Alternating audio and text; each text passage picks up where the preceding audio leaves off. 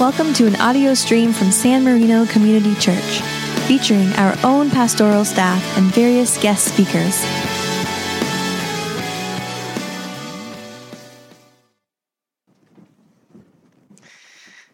Good morning, my friends. Please pray with me.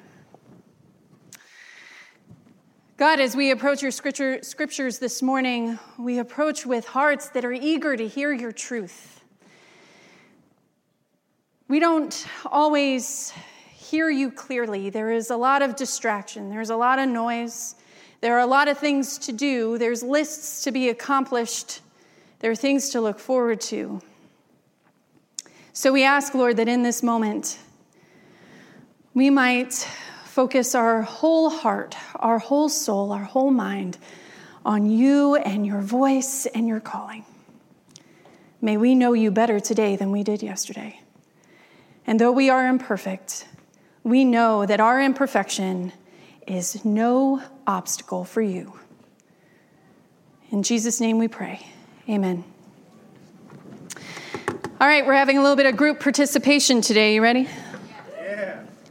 Raise your hands if you have been around the Christian church long enough that most Bible stories like this one are familiar and understandable to you. Raise your hands if most stories are familiar and understandable to you. Raise them high.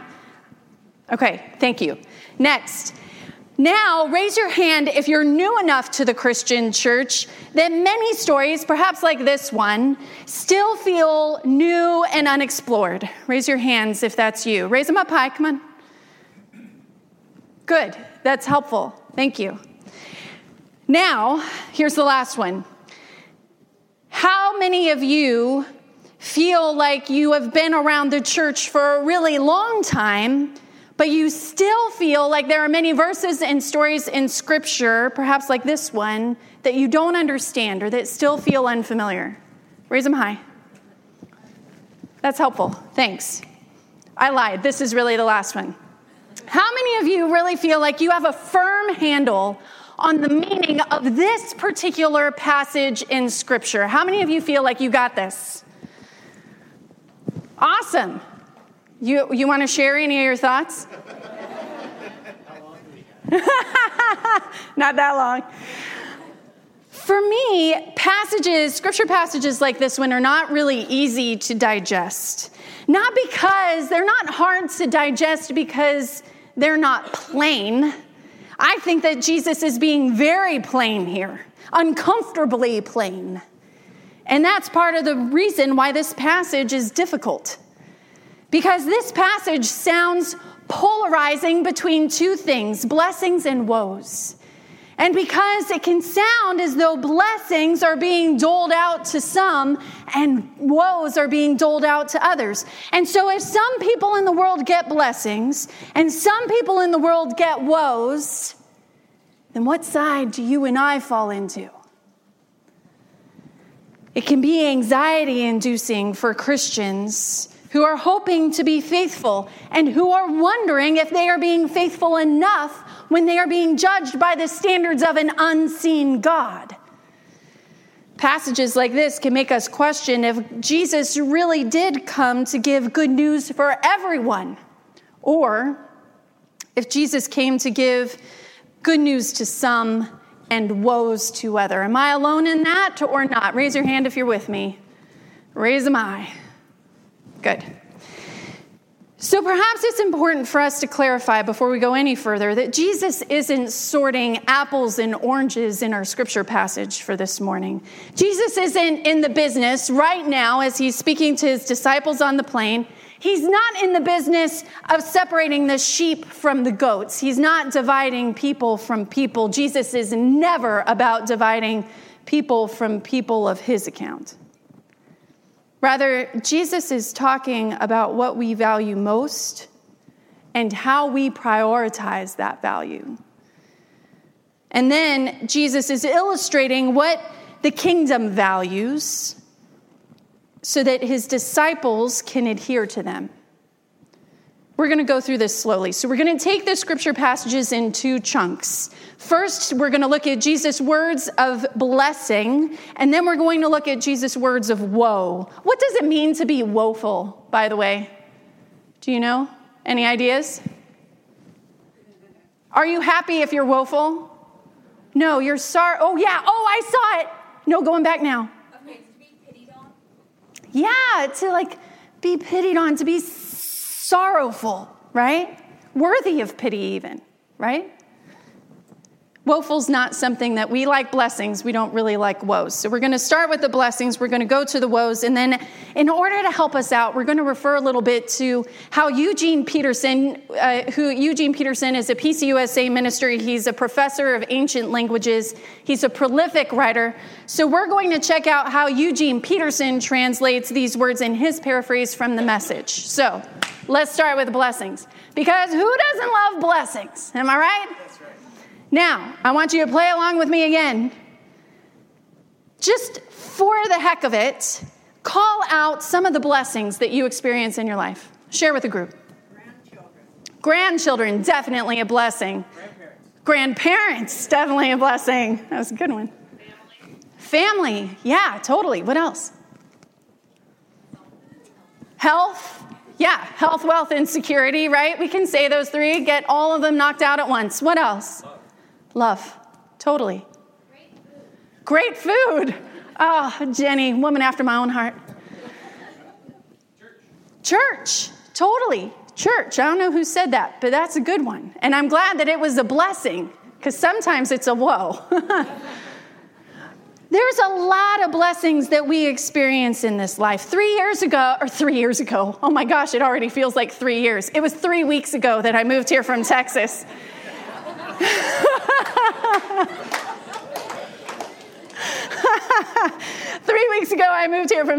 And in Texas, it was really common for people to answer the question, how are you? With the answer, I'm blessed.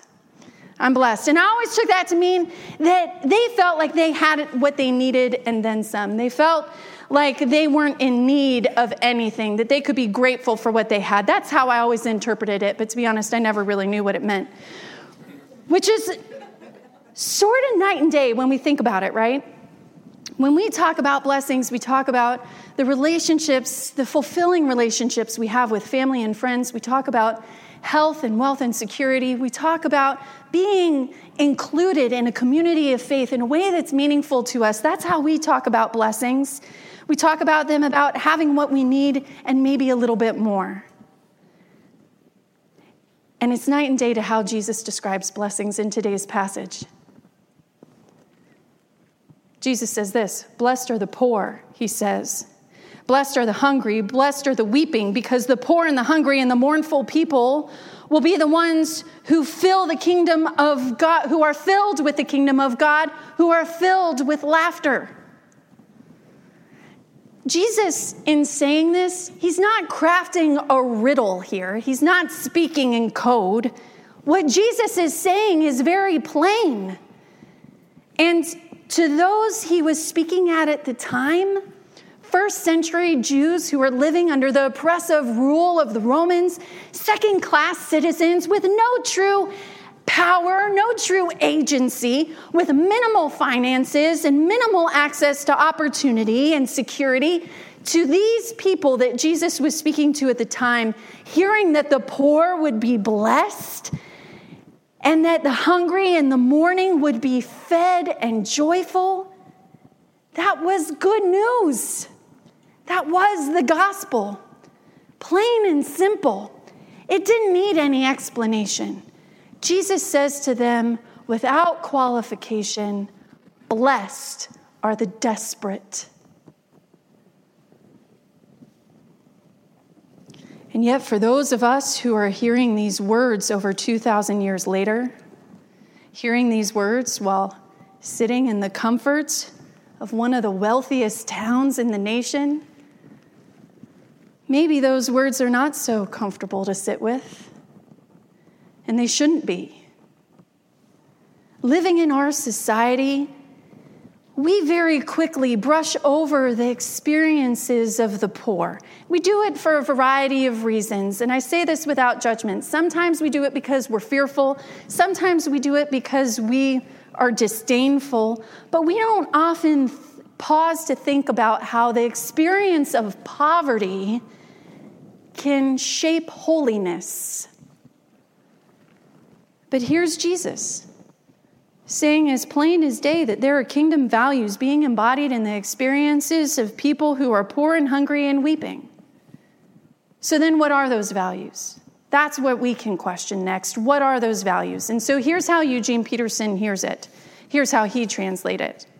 He says, "You are blessed when you've lost it all. God's kingdom is there for the finding. You are blessed when you are ravenously hungry. Then you are ready for the messianic meal. You are blessed with the tears that flow freely because joy comes with the morning." You see, as Peterson sees it, it's not that people have to be poor to possess the kingdom of God, but it's crucial that they understand how to shake themselves free of the treasuring anything or anyone before God. It's not that people have to be physically starving in order to be filled, but they must know firsthand how to live with a longing and ravenous pit in their stomach while they wait urgently for the kingdom to break in. It's not that people have to be weeping in order to experience laughter, but we have to be vulnerable enough to cry about the things that God cries about, to feel and allow ourselves to feel the deep expanses of compassion and empathy that spring from the source of God's eternal love, and to sacrifice our emotional and physical comfort for the benefit of those around us, because we are asked to be like Jesus, who sacrificed his physical and emotional comfort for our eternal living, for our fullness of life. When we hear this passage for today, it's not that we as people are being sorted into categories of people who will be blessed and people who will be woeful. But Jesus is sorting our values and our priorities, no doubt. Jesus is sorting our values and priorities at the same time that he is affirming that these priorities, these kingdom priorities, might be easier for the poor and the hungry in the morning to figure out than it will be for the wealthy and the fulfilled and the gleeful. He's giving us a highlight, a warning, a fact of how it is. He's not giving us a judgment. But then that still brings us to the woes, right? Get yourselves comfortable. He says this, "But woe to you who are rich, for you have received your consolation. Woe to you who are full now, for you will be hungry. Woe to you who are laughing now, for you will mourn and weep. Woe to you when all speak well of you, that good reputation that you have, for that is what their ancestors did to false prophets." Friends, this is what Jesus is saying, and he's saying it to us. These are not easy words. We cannot try to spiritualize these things away. We can't relevatize them. We can't make them more palatable. Jesus just listed all of these things as woes, and they're the same things that we list as our blessings. Jesus just said that all the best things in life are financial security and comfort, good food, and laughter with good friends. Jesus just said that all of the best things in our life will eventually bring us sorrows. Jesus never meant for these words to be palatable to the wealthy, stable, and comfortable.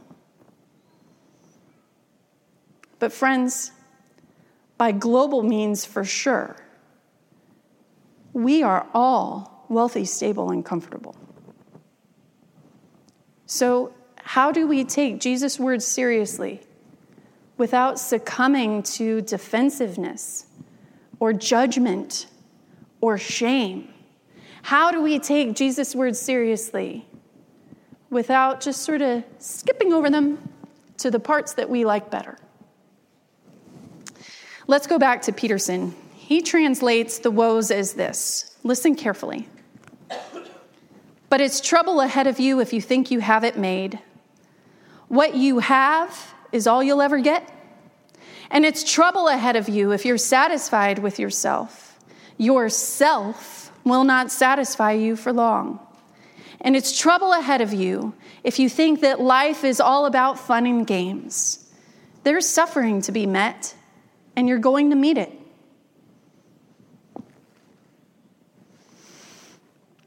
Now, friends, nothing about how Peterson words these woes lightens the weight of what Jesus is saying to his disciples to either then or to us today.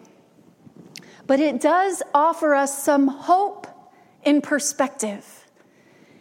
If we are smug at the state of our lives, and if we are self-congratulatory at our life station, then that satisfaction will be our only reward. You want to know why?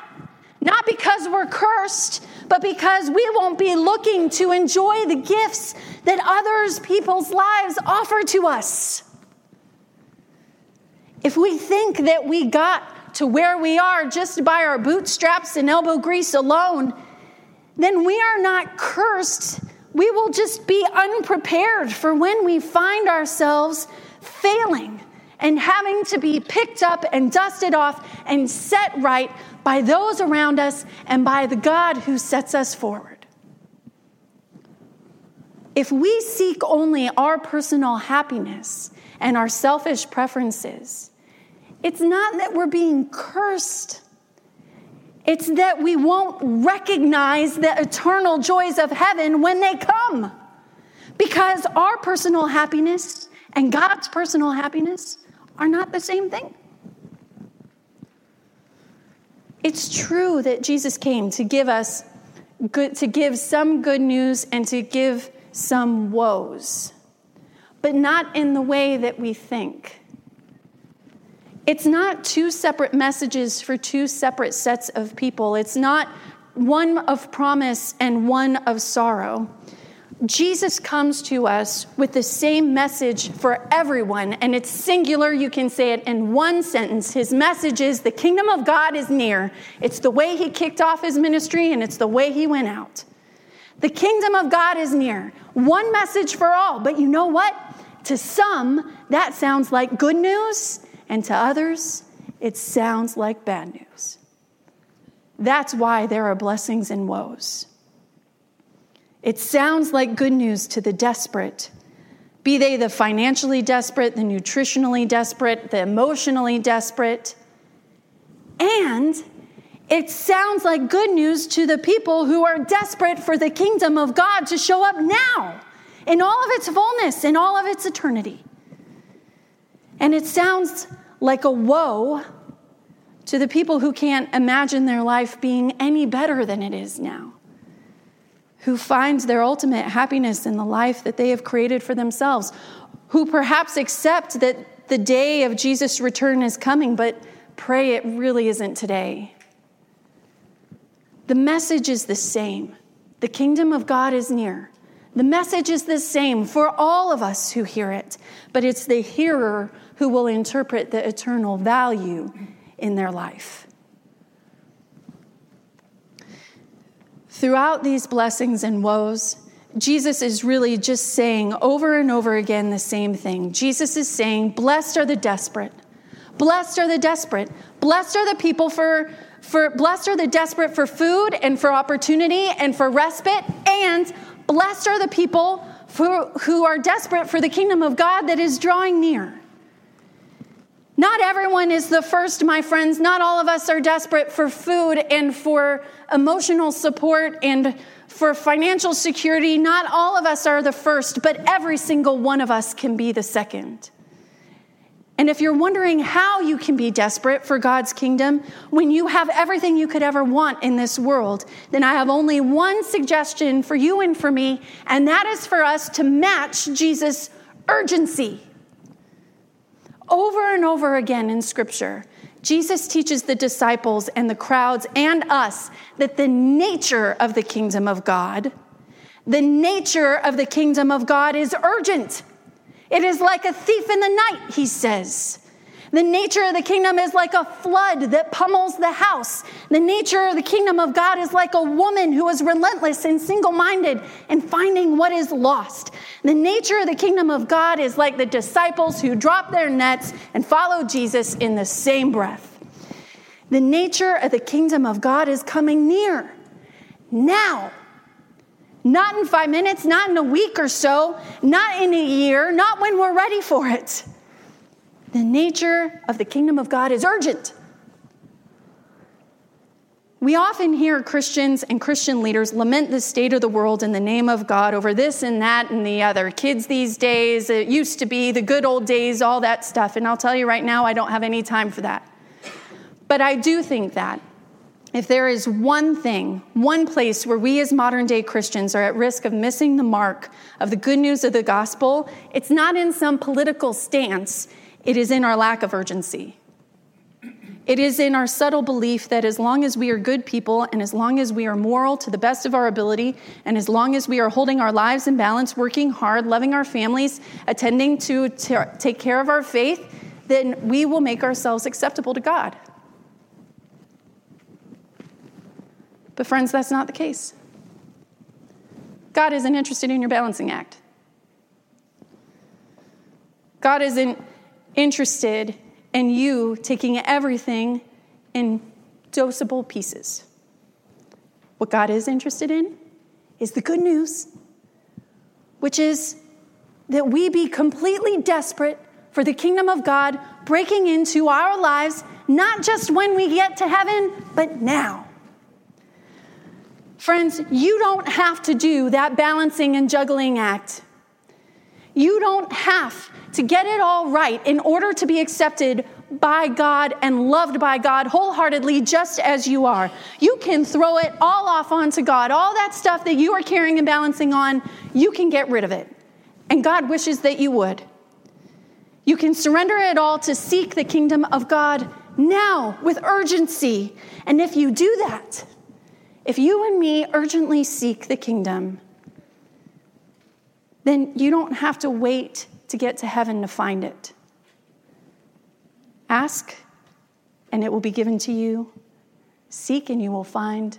Knock, and the door will be open to you. Friends, the kingdom of God can be offered to you now, in your life, in the lives of others, everywhere you turn, if only you will look for it. And don't miss it. And urgently get rid of all that balancing crud and surrender it all to God. All right, what do we do next? Sing? Let's go.